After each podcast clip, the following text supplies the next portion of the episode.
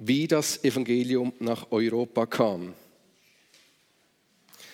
Wir werden miteinander durch, die Apostel, also durch das äh, Kapitel 16 der Apostelgeschichte durchgehen. Wir sehen, wie weit wir zusammenkommen werden. Ich habe grundsätzlich diesen Text in der Apostelgeschichte 16 als meine Outline. Ja, zuerst möchte ich aber noch kurz einen Exkurs machen und zwar auf den Zeltplatz. Auf den Zeltplatz, wo Holmes und Dr. Watson zusammen übernachten. So quasi eigentlich in ihrem Zelt. Doch mitten in der Nacht sagt Holmes zu Watson, Watson, schauen Sie in den Himmel und sagen Sie mir, was Sie sehen. Ich sehe Millionen von Sternen, antwortet er. Und was sagt Ihnen das? Watson überlegt eine Weile und sagt dann, astronomisch gesehen sagt mir das, dass es Millionen von Galaxien und Milliarden von Planeten gibt. Astrologisch sagt es mir, dass der Saturn im Zeichen der Löwen steht, des Löwen steht. Was die Zeit betrifft, so scheint es 3.15 Uhr zu sein. Und theologisch gesehen zeigt sich, dass Gott allmächtig ist und wir klein und unbedeutend sind. Und ein Meteorologe würde sagen, dass wir morgen herrliches Wetter bekommen. Und was sagt Ihnen denn der Sternenhimmel? Holmes schüttelt den Kopf. Watson, Sie sind ein Idiot. Jemand hat unser Zelt gestohlen.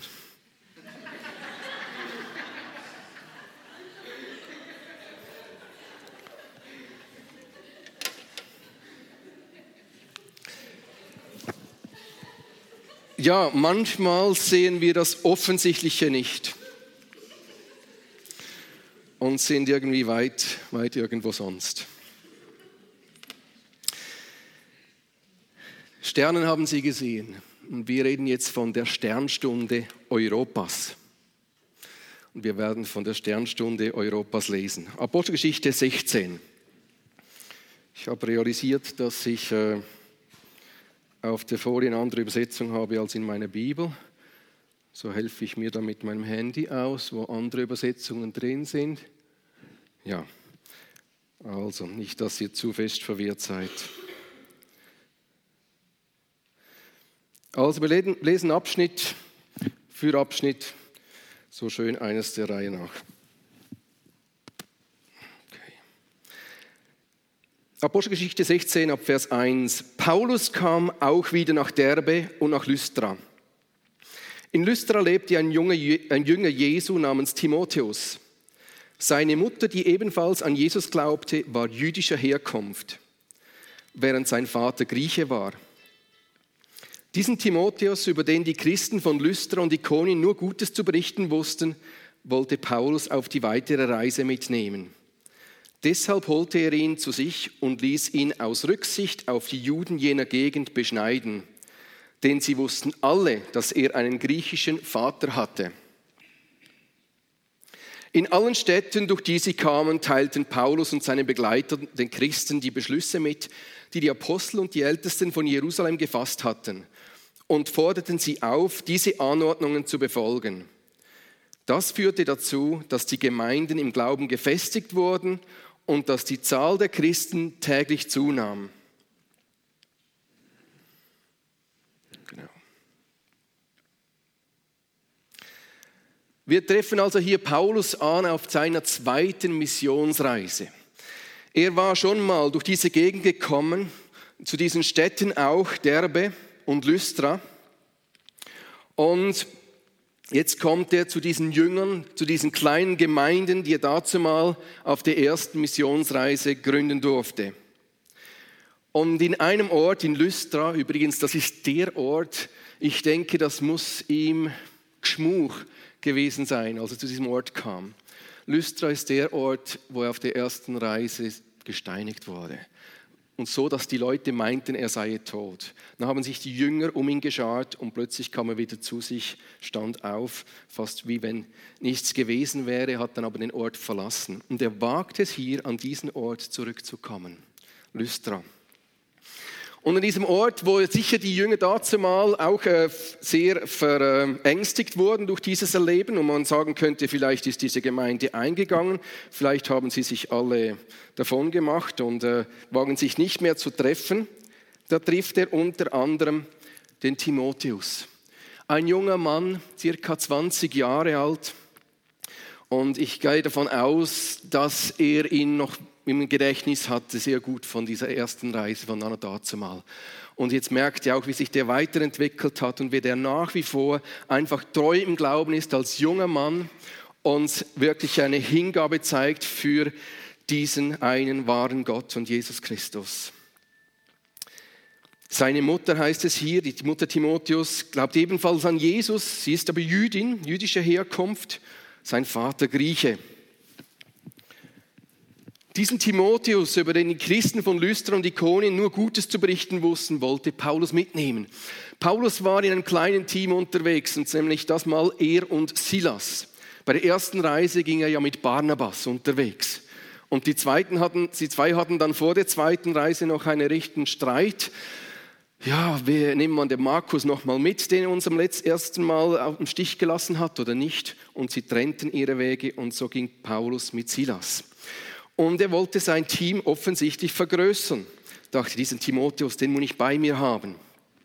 Nun habe ich aber ein Problem, weil ich werde immer wieder zu den Juden gehen, denkt er, wie ich das normalerweise mache, immer zuerst zu der Synagoge, zu diesen Leuten, die gottesfürchtig sind und beten und ihnen mal erst vom Kommen des Messias, von Jesus Christus als dem Retter äh, weitersagen. Und nun, was macht der Paulus? Er sagt, Timotheus, okay, ich weiß, es ist nicht ganz angenehm, oder 20-jährig, und jetzt, aber du musst dich beschneiden lassen. Wir müssen dich noch beschneiden, irgendwie. Sonst die Leute wissen, dein Vater ist Grieche, die wissen wahrscheinlich, dass du wahrscheinlich nicht beschnitten bist. Und wenn wir da zu den Juden gehen, habe ich, habe ich da quasi ein Heide als Begleiter, dass das funktioniert nicht, machen wir das so. Obwohl der gleiche Paulus an verschiedenen Orten und Gemeinden, zum Beispiel im Galaterbrief sehen wir das ganz klar gesagt hat, ihr Leute, wenn ihr aus den Heiden zu Jesus Christus kommt, lasst euch nicht beschneiden, weil nicht, dass ihr meint, damit könnt ihr Gott gefallen. Es geht nicht um das. Aber hier andersrum, pragmatisch als Missionar, Paulus als Apostel, sagt er, Timotheus, okay, das machen wir noch. Äh, ist okay für dich und alle sind scheinbar einverstanden. er nimmt das auf sich und er geht mit ihnen. Ähm, ja, ähnlich wie dieses Zurückkommen für Paulus war nach Lystra, habe ich realisiert, ist das wahrscheinlich jetzt eben oder uns gegangen, diesen Frühjahr, als wir nach sechs Jahren wie das erste Mal nach Marokko gingen. Ähm, wir sind ja unsere älteste Tochter Dorothee, die heute erstes Mal wieder unter uns ist, äh, besuchen gegangen, die im Norden von Marokko ein, ein halbes Jahr mitgearbeitet hat in verschiedenen Teams und Projekten. Sind mit ihr dann durch ganz Marokko in den Süden gegangen, dort, wo wir eben dazu mal gelebt haben. Und das war natürlich ein besonderer Ort dann, wo wir alle darauf gewartet haben. Der Rest von Marokko ist auch wunderschön, aber es ist nichts, kommt dem nahe, dem Ort und der Gegend, wo wir waren, weil was uns einfach ganz stark verbindet und für uns etwas Heimat ist. Und trotzdem war es uns auch mindestens, wahrscheinlich den Kindern weniger, aber uns Eltern etwas geschmuch, an diesen Ort zurückzukommen. Wir haben dort auch Verschiedenes erlebt. Und unter anderem war ich am Schluss dieser Zeit, dazu mal nach diesen acht Jahren, ja auch wirklich krank und flach. Und wir haben so im Auto, ich weiß noch, auf der Fahrt, auf der geraden letzten großen Strecke gebetet, dass Gott einfach Gnade schenkt, jetzt zu dieser Begegnung auch dort und zu diesem Sein an dem Ort uns bewahrt, beschützt und und und. Wir sind dort angekommen und am Abend und am anderen Morgen war ich flach war ich flach, wieder wie an dazu mal. Angeworfen, unerklärlich, weil wir waren schon zehn Tage unterwegs in Marokko und jetzt genau da, oder? Genau da an diesem Ort liege ich wieder flach und zwar wieder so, dass wenn ich auf die Toilette ging, ich merkte nachher, das war jetzt mein Tageswerk. Das war es jetzt. So mehr kann ich nicht, als da kurz hinlaufen und wieder zurück. Gott, was soll das? Was soll das? Wusste es auch nicht. Am Abend hatte ich aber dann einen heiligen Moment mit diesen zwei Männern, die ihr hier seht. Das sind in diesem ganzen Gebiet dort bis heute die ersten und einzigen an Jesus Christus gläubigen Berber. Und mit dem einen war ich lange Zeit unterwegs dazu mal, mit dem anderen, der kam dann am Schluss dazu und mein Kollege war dann länger mit ihm unterwegs. Und für mich war das das erste Mal so mit beiden zusammen. Und wir haben miteinander gebetet. Es war ein spezieller Moment. Ich dachte, vielleicht wäre der Moment gar nicht gekommen, wenn ich da äh, besser Werk gewesen wäre, wären wir unterwegs gewesen da oder dort. Auf jeden Fall möchte ich diesen Moment nicht missen. Merken, da hat Gott etwas gemacht in seiner Größe. Und diese Männer mit all den Schwierigkeiten, Herausforderungen und mit dem, dass jetzt niemand, kein Ausländer mehr am Ort ist, und sonst nur Frauen noch, äh, nur Frauen nicht im negativen Sinn, aber für sie doch schwierig, äh, nur Frauen noch gläubig sind, auch schwierig zum sich treffen. Der eine von beiden, der hat Familie und diese ist auch gut unterwegs mit dem, auf dem Weg mit Jesus. Und merken doch, die sind, die brennen und die sind hingegeben und die sind, die sind stärker als je zuvor. Beim einen hat es kürzlich ein eine Überschwemmung gegeben. Das ganze Haus wurde überschwemmt, er musste neu aufbauen, andere auch.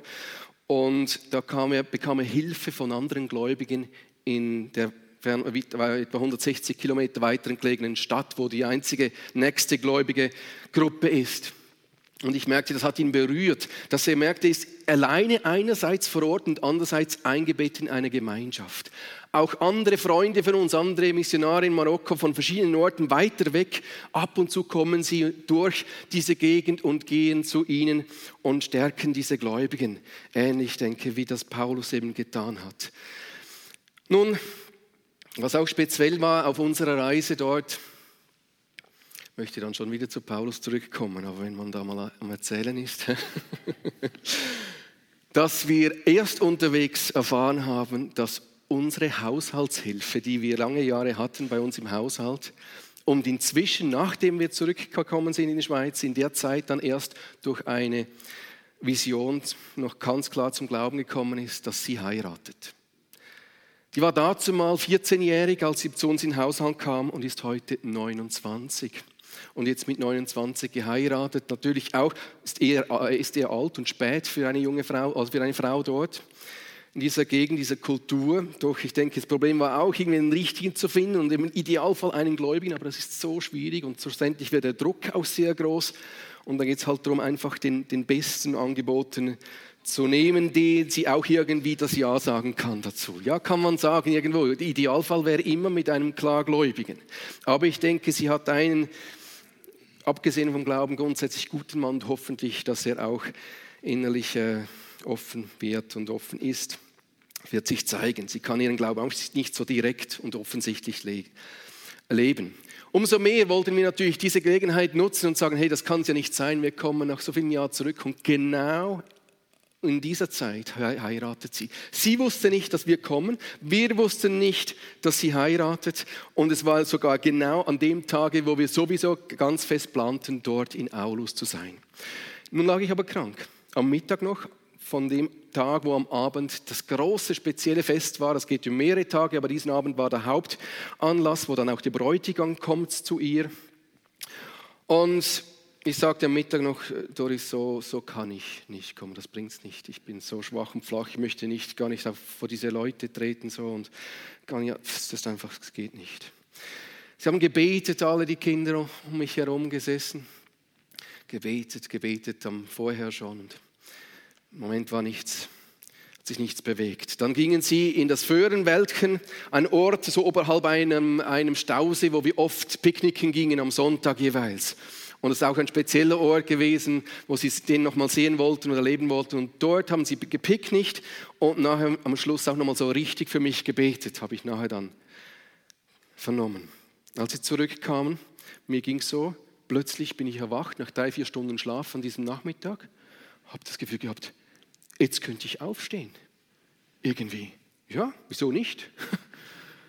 Und da kommen sie rein und sagen, das ist es.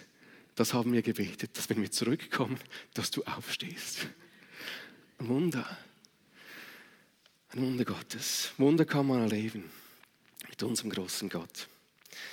Und so gingen wir dann effektiv an diese Hochzeit. Hier auf ein Bild davon. Wir können sehen, das ist ein spezielles Erlebnis. Das ist nicht ganz, ganz wie hier. Ich weiß nicht, könnt ihr die einzelnen Gesichter erkennen? Vielleicht. Und ähm, dort Doris ist, äh, unterhalb von Doris ist die Schwester von der Hanan, wo jetzt geheiratet hat, die vor ein paar Jahren geheiratet hat und die auch mit uns, also bei uns im Haushalt dann später auch war, diese Samira. Als wir so zu dem Hochzeit nach hinten liefen, dort durch diese Gärten und durch diese Felder und durch diese Wege dieser ländlichen Gegend, habe ich meine Kinder gefragt und gesagt, wie muss das jetzt für euch so sein? Wie ist das für euch? Jetzt kommt ihr zurück nach so vielen Jahren, auch irgendwie fast von einem Erwachsenenstandpunkt, seht ihr jetzt das alles? Wie erlebt ihr das? Dorothee sagt, für uns ist das ganz normal, wir sind ja hier aufgewachsen.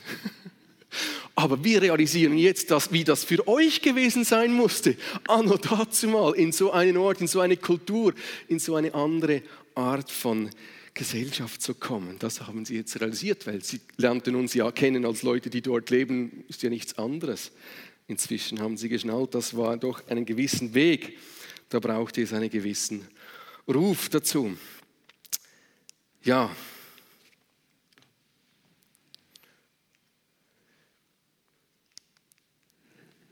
Wir nehmen den nächsten Abschnitt, könnten wir noch viel zum ersten sagen und wir gehen weiter. Gut, Paulus und seine Begleiter, also ab Vers 6, zogen nun durch, äh, durch den Teil Phrygiens, der zur Provinz Galatien gehört. Eigentlich hatten sie vorgehabt, die Botschaft Gottes in der Provinz Asien zu verkünden. Aber der Heilige Geist hatte sie daran gehindert. Als sie sich dann Mysien näherten, versuchten sie nach Bithynien weiterzureisen. Aber auch das ließ der Geist Jesu nicht zu. Da zogen sie, ohne sich aufzuhalten, durch Mysien, bis sie in die Hafenstadt Troas kamen. Dort hatte Paulus in der Nacht eine Vision. Er sah einen Mazedonier vor sich stehen, der ihn bat, komm nach Mazedonien herüber und hilf uns. Daraufhin suchten wir unverzüglich nach einer Gelegenheit zur Überfahrt nach Mazedonien. Denn wir waren überzeugt, dass Gott selbst uns durch diese Vision dazu aufgerufen hatte, den Menschen dort das Evangelium zu bringen. Ihr seht hier das ganze Gebiet. Das sind ja verschiedene so Namen, Landschaftsnamen genannt, die uns vielleicht sonst grundsätzlich nicht so viel sagen. Phrygien, Genau, Phrygien hier. Von Galatien ist die Rede. Danke vielmals. Bithynien, Mysien und so weiter. Diese verschiedenen Orten, diese verschiedenen Landschaftsbegriffe. Durch all diese Provinzen sind sie gegangen. Aber was war das Spezielle? Man könnte meinen, Paulus, hey, du hattest ja so einen Draht zu Gott, du wusstest genau, okay, jetzt gehen wir hier, jetzt gehen wir hier hin, jetzt machen wir das. Es ist ganz klar, Gott führt mich, Gott leitet mich. Ja, wunderbar. So erlebt ihr das ja auch alle und ich auch, mit Gott unterwegs sind, ja? Und Paulus ja ganz sicher, sowieso. Aber was lesen wir denn hier? Ganz anders. Er hatte eigentlich vorgehabt, in der Provinz Asien zu verkünden Asien, das ist diese Provinz. Da war er aber auch schon. Und jetzt wollte er dort diesen Gemeinden und diesen Orten nahegehen und dort viel mehr weiter Arbeit leisten. Aber der Heilige Geist hatte sie daran gehindert. Als sie sich nach Mysien näherten, versuchten sie nach Bithynien gehen. Also sie gingen dann nach Mysien und wollten da in diese Richtung hoch. Aber wieder heißt es, der Geist Jesu ließ es ihnen nicht zu. Und dann zogen sie, ohne sich weiter aufzuhalten, nach Mysien. Und das ging dann auch. Und schlussendlich kamen sie da nach Troas, ans Meer, in diese Hafenstadt. Was machen sie dort? Wahrscheinlich auch wieder beten. Herr, und jetzt? Jetzt sind wir am Meer angelangt. Und jetzt? Wohin soll es gehen? Wo willst du uns haben? Und wir können uns vielleicht vorstellen, dass der Timotheus, der war jetzt unterwegs mit ihnen, der Silas, Und ich glaube, hier ist schon so, dass der Lukas auch dabei war. Noch nicht? Nein, noch nicht. Darauf suchten wir genau dort in Troas? Wahrscheinlich noch nicht. Er ist nachher zu ihnen gestoßen, weil Lukas hat ja die Apostelgeschichte geschrieben und es ist hochinteressant zu sehen, wann er plötzlich in der Wir-Form spricht. Immer dann, wenn in der Apostelgeschichte sieht, dass der Lukas in der Wir-Form spricht, dann war er auch dabei. Da war er auch im Team, im Missionsteam unterwegs. Und sonst äh, hat es einfach dann aufgeschrieben von dem, was er von den anderen erzählen hörte. Ja, Jetzt hier in Troas stellen wir uns vor, Lukas oder eben mindestens Timotheus und Silas sagen sich, du, unser Teamleiter, ich glaube, der Paulus, der, der weiß selber nicht recht, was, was dran ist. Der weiß selber nicht recht, wohin. Was machen wir da? Was ist mit dem? Können wir ja nicht äh, uns auf ihn verlassen. Paulus vielleicht in der gleichen Zeit oben im oberen Stock dieses Hauses am Beten und Flehen, Herr, zeig uns den Weg. Zeige uns, wo weiter, wo willst du, dass wir dein Evangelium, deine Botschaft hinbringen. Und ich fand es so wunderbar heute auch, wie wir zusammen eben gebetet haben für unsere Leiterschaft hier in der Gemeinde, weil vielmal haben wir einfach von Leitern eine zu hohe Erwartung. Wir haben das Gefühl, ja, die müssten es doch wissen, die wissen noch ganz genau, was dran ist und die, die müssen noch ganz klar von Gott geführt werden. Wenn das nicht so ist, dann ist irgendetwas nicht normal und, und, und. Nein, genau in der Führung Gottes, äh, da ist, das ist ein Kampf vielmal, diese zu wirklich erfahren, erleben, merken, was dran ist, nur schon für so eine Predigt, gar nicht immer einfach. Gott, zeige mir deinen Weg, zeige mir, was dran ist, zeige mir, welchen Leuten wo begegnen und wann und wie deine Botschaft weiterzugeben. Genauso ging es auch dem Paulus. Aber jetzt in dieser nächsten Nacht hatte er eine Vision, eine Erscheinung Vielleicht war er eben gerade auch im Gebet und im Flehen und plötzlich hatte er ein Bild vor sich. Er sah einer von Mazedonien, das heißt vom anderen Kontinent, von Übersee, von über dem Meer drüben. Das war nämlich Europa. Dieser erste Teil Europas dort in diesem Zipfel heißt ja auch einfach Mazedonien, ist heute ein Teil von Griechenland. Mazedonien als Land gibt es ja heute auch noch, aber das ist nur noch ein wenig weiter oben, kleiner, nicht mehr so groß, weil eben Griechenland quasi diesen Teil Mazedoniens übernahm. Und von dort sah er einer. Wieso wusste er, dass es einer von Mazedonien ist? Er hat das wahrscheinlich gesehen an dieser Person, die ihm da erschien. Vielleicht von der Kleidung. Er wusste wahrscheinlich, wie diese Leute dort in Mazedonien, respektive eben Europa, angezogen sind, anders gekleidet sind. Und so sagte er sich, okay, rüber nach Mazedonien. Also so klar habe ich es jetzt noch selten gehört. Komm herüber nach Mazedonien und hilf uns. Hilf uns. Okay, diesen Mann müssen wir suchen gehen. Diesen Ort müssen wir hin. Und so kam er zu seinen Teamkollegen und sagte, Leute, jetzt Jetzt weiß ich wohin. Jetzt weiß ich, was unser nächster äh, Schritt ist. Am Morgen früh gehen wir an den Hafen unter Nacht äh, und äh, holen uns das ähm, nächstbeste Schiff in diese Richtung und fahren übers Meer nach Europa, nach Mazedonien. So mit diesem Ruf Gottes kam das Evangelium rüber nach Mazedonien. Aber jetzt kamen sie am anderen ähm, Ufer an.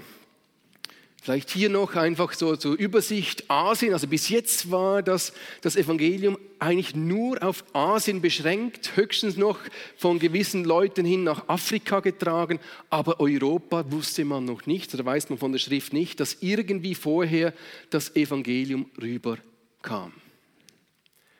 Hier seht ihr auch noch, wenig, wenig schwach, aber genau diese Orte, diese, auf diese Reisen, die sie dann abgeklopft haben. Es sieht dann so direkt aus. Man sieht hier ja nicht, dass sie zuerst gemeint haben dahin und dann dahin und es war beides nicht und so weiter. Auf jeden Fall jetzt von Troas, dort am Meer geht es ja rüber und zuerst kamen sie nach Neapolis, eine neue Stadt, was das auf gut Deutsch heißt, dort am Meer im Süden vom heutigen Griechenland.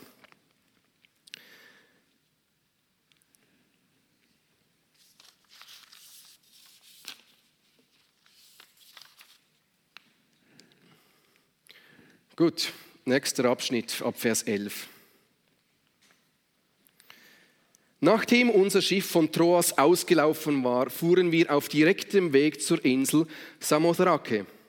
Am folgenden Tag kamen wir nach Neapolis. Also sie haben nicht auf dieser Insel dann einfach Ferien gemacht und so, gedacht, okay, jetzt sind wir mal auf einer Insel, oder? Jetzt nehmen wir es mal gemütlich. Nein, sie wussten, jetzt geht es in diese Richtung, wo uns Gott gerufen hat, in dieser Vision. Und von dort ging die Reise landeinwärts nach Philippi. Auch da, man sieht nicht, wieso sie kommen nach Neapolis. Ähm, wieso nicht dort das Evangelium weiter sagen? Übrigens, in der Zwischenzeit sind sie wahrscheinlich, also seit Lystra, wo Timotheus dann zugekommen ist, etwa drei Monate unterwegs. Und in dieser Zeit sehen wir nirgends, dass sie irgendwo das Evangelium weitergesagt haben oder dass etwas passiert war oder eine Gemeinde entstanden ist oder irgendwas Spektakuläres. Der Timotheus hat gedacht, ja, ich wollte doch eigentlich auch Jesus weitergeben und Evangelium predigen, wollte drum den Paulus äh, unterstützen und mitmachen. Und irgendwie wandern wir da am Zeugs rum und jetzt noch mit dem Schiff über Meer. Und was soll denn das alles? Auch so im Dienst für Gott, manchmal kommt es uns so vor, was soll denn das alles? Irgendwie, es geht nicht so schnell oder nicht so vorwärts, wie wir uns das vielleicht wünschen. Aber Gott hat seinen Plan und Schritt für Schritt schlussendlich zeigt er, was dran ist. Jetzt hier Paulus, irgendwie hat er wahrscheinlich den Eindruck gehabt, okay, wir müssen da landeinwärts, wir müssen nach Philippi. Nach Philippi, eine römische Kolonie war die bedeutendste Stadt in diesem Teil der Provinz Mazedonien. Ja klar, logisch, er hat normalerweise schon also die größeren, bedeutenden Marktorte, Städte aufgesucht, die irgendwie auch Potenzial hatten, dass es von dort wiederum weitergeht in der Gegend. Hier blieben wir einige Tage und warteten, bis es Sabbat war. Am Sabbat gingen wir vor, die Stadttor, vor das Stadttor an den Fluss wo wir eine jüdische Gebetsstätte vermuteten und dann auch tatsächlich einige Frauen antrafen, die sich dort versammelt hatten. Wir setzten uns zu ihnen und begannen mit ihnen zu reden. Eine Frau, dieser, eine dieser Frauen, sie hieß Lydia, war eine Purpurhändlerin aus Thyatira, die an den Gott Israels glaubte. Während sie uns zuhörte, öffnete ihr der Herr das Herz so dass sie das, was Paulus sagte, bereitwillig aufnahm. Nachdem sie sich dann mit allen, die in ihrem Haus lebten, hat, hatte taufen lassen, lud sie uns zu sich ein und sagte, wenn ihr überzeugt seid, dass ich jetzt eine Jesus-Nachfolgerin, eine Christin bin und an den Herrn glaube, dann kommt in mein Haus und seid meine Gäste. Sie drängte uns so, dass wir einwilligten. Paulus kam mit seinem Team also nach Philippi. Philippi, eine Stadt. Heute hat man solche Bilder dort von den Ausgrabungen. Man weiß aber, dass dazumal schon vor dieser Stadt Philippi, da waren Goldminen die wirklich Stolz und Reichtum in diese Stadt hineinbrachte. Das war eine bedeutende Stadt, eine römische eben Kolonie. Viele auch Militärsveteranen, die schon lange die RS fertig hatten und der ganze Militärdienst, die waren dort, haben sich dann dort angesiedelt. Und wie das Klima so war in diesem militärischen, römischen Ort, sicher ganz speziell und anders als all die Orte, wo sie bisher durchgereist sind. Und Jetzt heißt doch da, endlich waren sie an diesem Ort, so richtig in Mazedonien, wo sie ja hingerufen wurden in diese Gegend. Und da heißt es, und warteten, bis es Sabbat war. Auch wieder sagt Timotheus, ja, jetzt, jetzt, jetzt müssen wir da einfach warten und nichts machen und, und was. Hätte doch viele Leute da, all diese Römer, aber irgendwie, Paulus ließ sich eben führen und wusste, nein, jetzt müssen wir zuerst zu denen gehen, die gottesfürchtig sind, die schon beten, die irgendwie dem Glauben schon näher stehen. Zu denen gehen wir zuerst. Er hatte bald schnell mal herausgefunden, dass es in diesem Ort keine Synagoge gab. Vielen anderen Orten in Asien hat es Synagoge gehabt, aber hier nein. Wahrscheinlich waren zu wenig Juden da, zu wenig jüdische Männer. Für eine Synagoge, überhaupt eine Versammlung zu starten, braucht es mindestens zehn jüdische Männer. Wahrscheinlich waren die nicht vorhanden, auf jeden Fall keine Synagoge. Und er wusste wahrscheinlich aus Erfahrung, es gibt einen Ort, wo es sehr wohl so sein könnte, dass wir auf fromme, gottesfürchtig betende Menschen treffen. Und so gingen sie außerhalb der Stadt an dieses kleine Flüsschen Gang, wie heißt es, Gangitis Fast wie eine Krankheit, nicht ganz. Also Gangitis außerhalb der Stadtmauern. Aber das war ein reiner Ort, durch das Wasser ein reiner Ort, ein spezieller, ein ruhiger Ort, können wir uns vorstellen.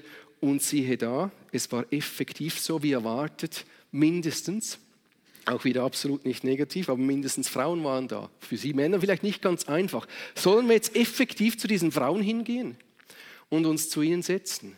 Was denken Sie? Wie ist das für Sie? Kein Mann und wir kommen da, aber wir sind ja in der Gruppe. Wir sind ja nicht alleine. Paulus war nicht alleine. Okay, Sie haben das gemacht.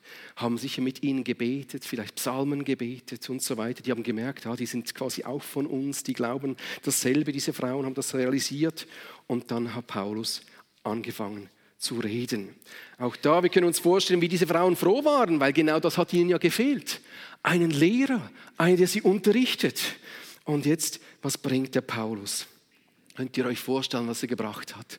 Er hat natürlich erklärt und gesagt und erzählt und gepredigt über Jesus Christus, über den Messias, der gekommen ist, dass auf den, der das Judenvolk gewartet hat und auch diese Frauen sicher noch warteten, dass der in Jesus gekommen ist. Und nicht nur das, sondern dass dieser Jesus sich selbst als ein lebendiges Opfer, als ein echtes Opfer für unsere Schuld und Sünde hingegeben hat, so dass wir nicht mehr opfern müssen, so dass wir einfach das im Glauben annehmen können. Diese Vergebung, diese Befreiung, diese Errettung. Und was heißt es hier? Der Lydia hat das Eindruck gemacht, was Paulus gesagt hatte. Sie hatte gedacht, ja, der muss ja recht haben und so weiter. Nein. Und der Herr tat ihr das Herz auf. Gott hat das Herz aufgeschlossen. Jetzt nach so langem, oder? Endlich konnten sie mal predigen, aber auch hier, es war nicht nur ihre, nicht einfach die Predigt, sondern es war Gottes Wirken. Und das muss zusammenkommen mit dem, was wir bereit sind zu tun. Und dann kann Großes geschehen. Der Lydia wurde das Herz geöffnet. Die Lydia ist nicht nur irgendeine Frau die war eine bedeutende Frau. Die war eine Businessfrau, eine Händlerin, Purpurhändlerin. Und ja, kommen wir vielleicht nachher zurück auf das Bild, das ich noch vergessen habe. Okay, auf jeden Fall die Purpurhändlerin, die war aus Thyatira. Das war wiederum ein Ort in Asien, nämlich aus dieser Gegend, wo Paulus nicht hin konnte, wo ihm verwehrt wurde, hinzugehen. Sie war eigentlich von da, aber lebte und handelte jetzt da in Philippi. Diese Frau hatte einen großen Haushalt, weil sie war ja reich. Wer mit Purpur gehandelt hat, der musste reich sein. Wisst ihr wieso? Wisst ihr aus was, dass dieser purpurfarbene Stoff gegonnen wird? Wer weiß es? Wie bitte? Ja, sehr gut. Gehen wir zwei Bilder nach vorne. Okay, das sind solche Purpurschnecken. Die leben eigentlich im Wasser. Und das sind äh, ziemlich aggressive Viecher scheinbar. Auf jeden Fall haben die eine Drüse, die diesen Purpurfarbstoff drin hat. Und aus dieser Drüse, dieser Schnecke, wird dann dieser Farbstoff äh, gewonnen. Und der sei zuerst irgendwie grün, gelb, was auch immer. Und schlussendlich erst dann an der Sonne wird der violett. Und dann mischen sie manchmal noch etwas dazu, dann wird er so richtig rot. Und das war das Rot, das die Könige, die Herrscher, die Kaiser, die Beamten, die reichen Leute am liebsten trugen. Habt ihr gelesen, wie viele Schnecken das es braucht? 10.000 Schnecken für circa ein Gramm von diesem Farbstoff. Also wer mit diesem Farbstoff handelt, der musste reich sein. Und das war so eine reiche Frau. Unglaublich, dass sie auch gottesfürchtig war. Man weiß, dass in Thyatira, in ihrer Heimatstadt, viele Juden gab. Wahrscheinlich ist sie dort schon zum jüdischen Glauben gekommen, an den einen Gott. Und jetzt war sie hier in der Fremde, in Philippi, und sie war diesem Gott treu und traf sich mit anderen Frauen, die diesem Gott folgten und Gott anbeteten. Und sie war bereit, als reiche Frau, unglaublich eigentlich, ja, wenn, Gott, wenn Jesus sagt, die Reichen haben schwer, aber ihr hat Gott das Herz geöffnet.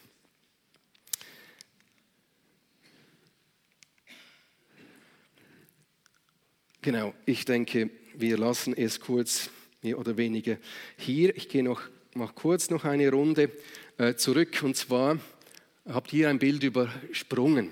Ich habe mir überlegt, solche Gebetsstätten, Orte, wo Leute beten, die gottesfürchtig sind, wo finden wir die?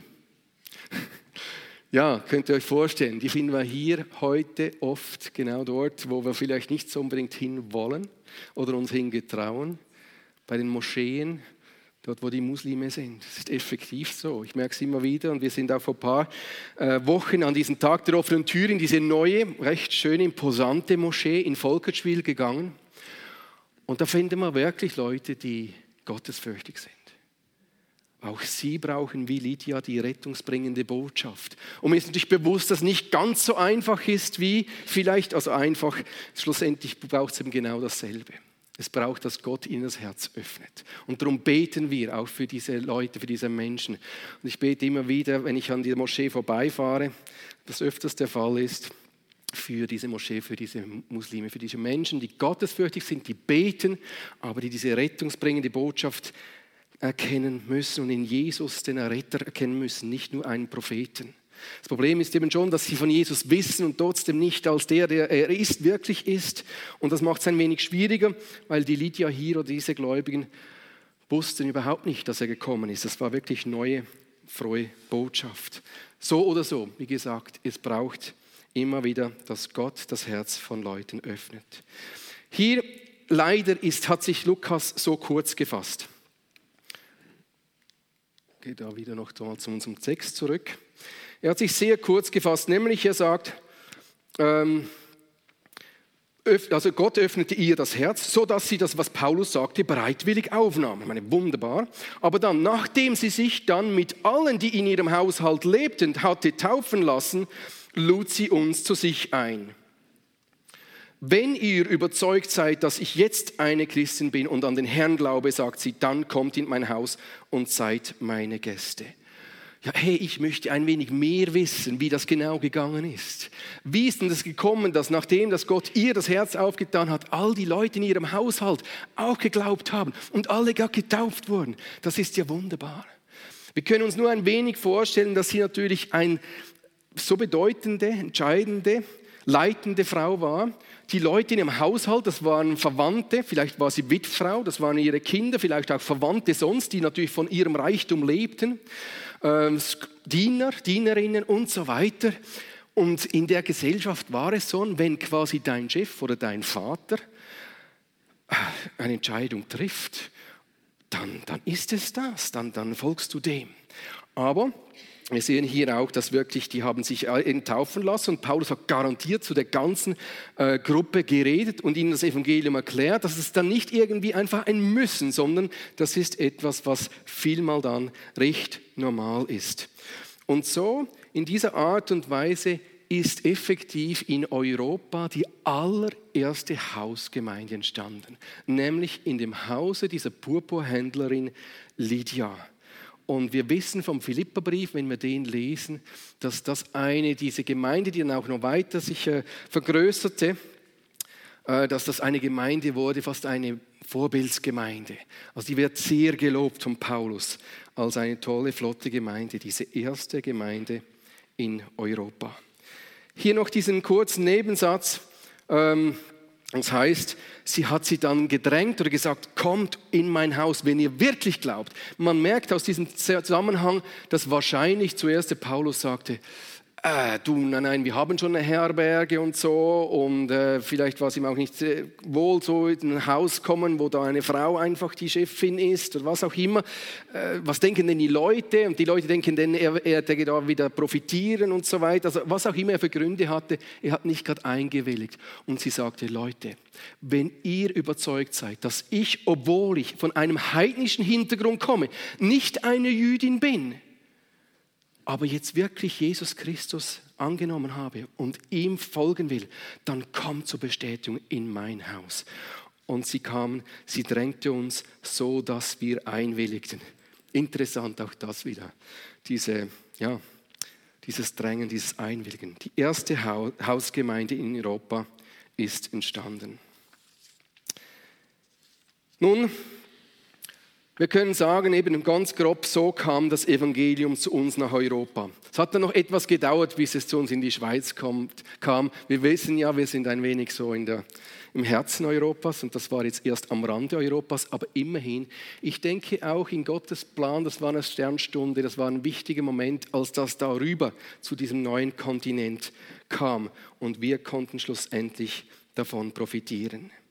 Menschen, die für Gott unterwegs waren und auf Menschen zugingen und mit Menschen bereit waren, das Evangelium zu teilen, mindestens dort, wo Gott es auch zuließ und zeigte und dann mit Gottes Wirken eben erlebten, wie Menschen verändert wurden und bereit wurden, diesen Weg zu gehen. Heute haben wir hier in Europa die Gelegenheit, Menschen zu empfangen, die zu uns kommen und ihnen diese gute Botschaft weiterzugeben. Eine besondere Gelegenheit bietet sich gerade immer im Sommer, diese Sommereinsätze. Ich weiß nicht, ob ihr alle wisst davon und sonst ist es eben wichtig, dass ihr davon wisst. Jeden Sommer, jetzt diesen Sommer auch in Zürich, in Luzern, in Interlaken finden Einsätze statt unter asiatischen Touristen und unter arabischen Touristen, die in großen Massen kommen, an den einen Ort wirklich Massen. Äh, in Zürich sind sehr viele Asiaten, hat auch Araber.